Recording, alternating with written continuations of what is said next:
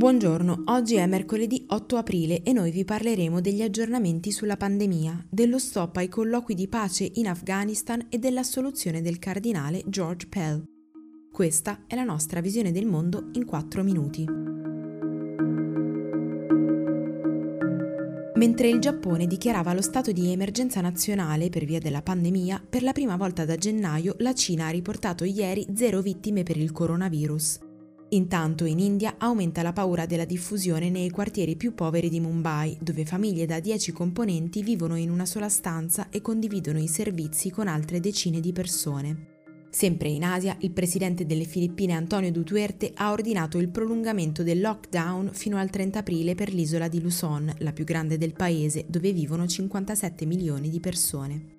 Negli Stati Uniti i nuovi dati sul coronavirus stanno rendendo sempre più palesi le radicate discriminazioni che evidenziano oggi come contagi e vittime siano più frequenti tra la comunità afroamericana rispetto a quella bianca.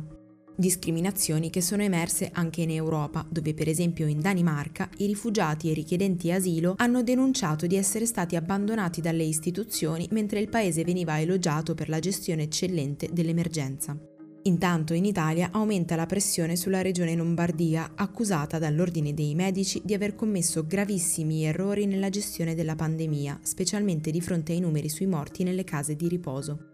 Infine, dal punto di vista dell'informazione e delle fake news, WhatsApp ha annunciato che limiterà a una sola chat per volta l'inoltro di messaggi virali, ovvero quei messaggi che sono già stati inoltrati diverse volte, contrassegnati con una doppia freccia. I talebani hanno deciso di bloccare i colloqui di pace con il governo afghano volti a uno scambio di prigionieri. cinquemila miliziani in mano alle autorità sarebbero dovuti andare in cambio di mille prigionieri filogovernativi. L'annuncio dell'interruzione è arrivato attraverso il tweet di un portavoce politico dei talebani in cui ha definito la trattativa infruttuosa e ha dichiarato che i suoi negoziatori non avrebbero più partecipato. Il dialogo tra le parti è stato mediato dagli Stati Uniti e rappresenterebbe un passo importante per arrivare alla pace, dopo che Washington ha concordato con il gruppo armato il ritiro delle sue truppe dal paese. Il cardinale George Pell, accusato di abusi sessuali su minori, è stato assolto dall'Alta Corte australiana poiché le prove a suo carico non permettono di stabilire la sua colpevolezza con certezza. L'ex capo della segreteria per l'economia del Vaticano tornerà quindi in libertà. A dicembre duemiladiciotto Pell era stato condannato in primo grado da un tribunale di Melbourne che lo ha ritenuto colpevole di aver violentato due chierichetti di tredici anni nel millenovecentonovantadue e di averne molestati altri due l'anno successivo. Ricorso in appello, il cardinale era stato condannato a scontare tre anni e otto mesi di carcere.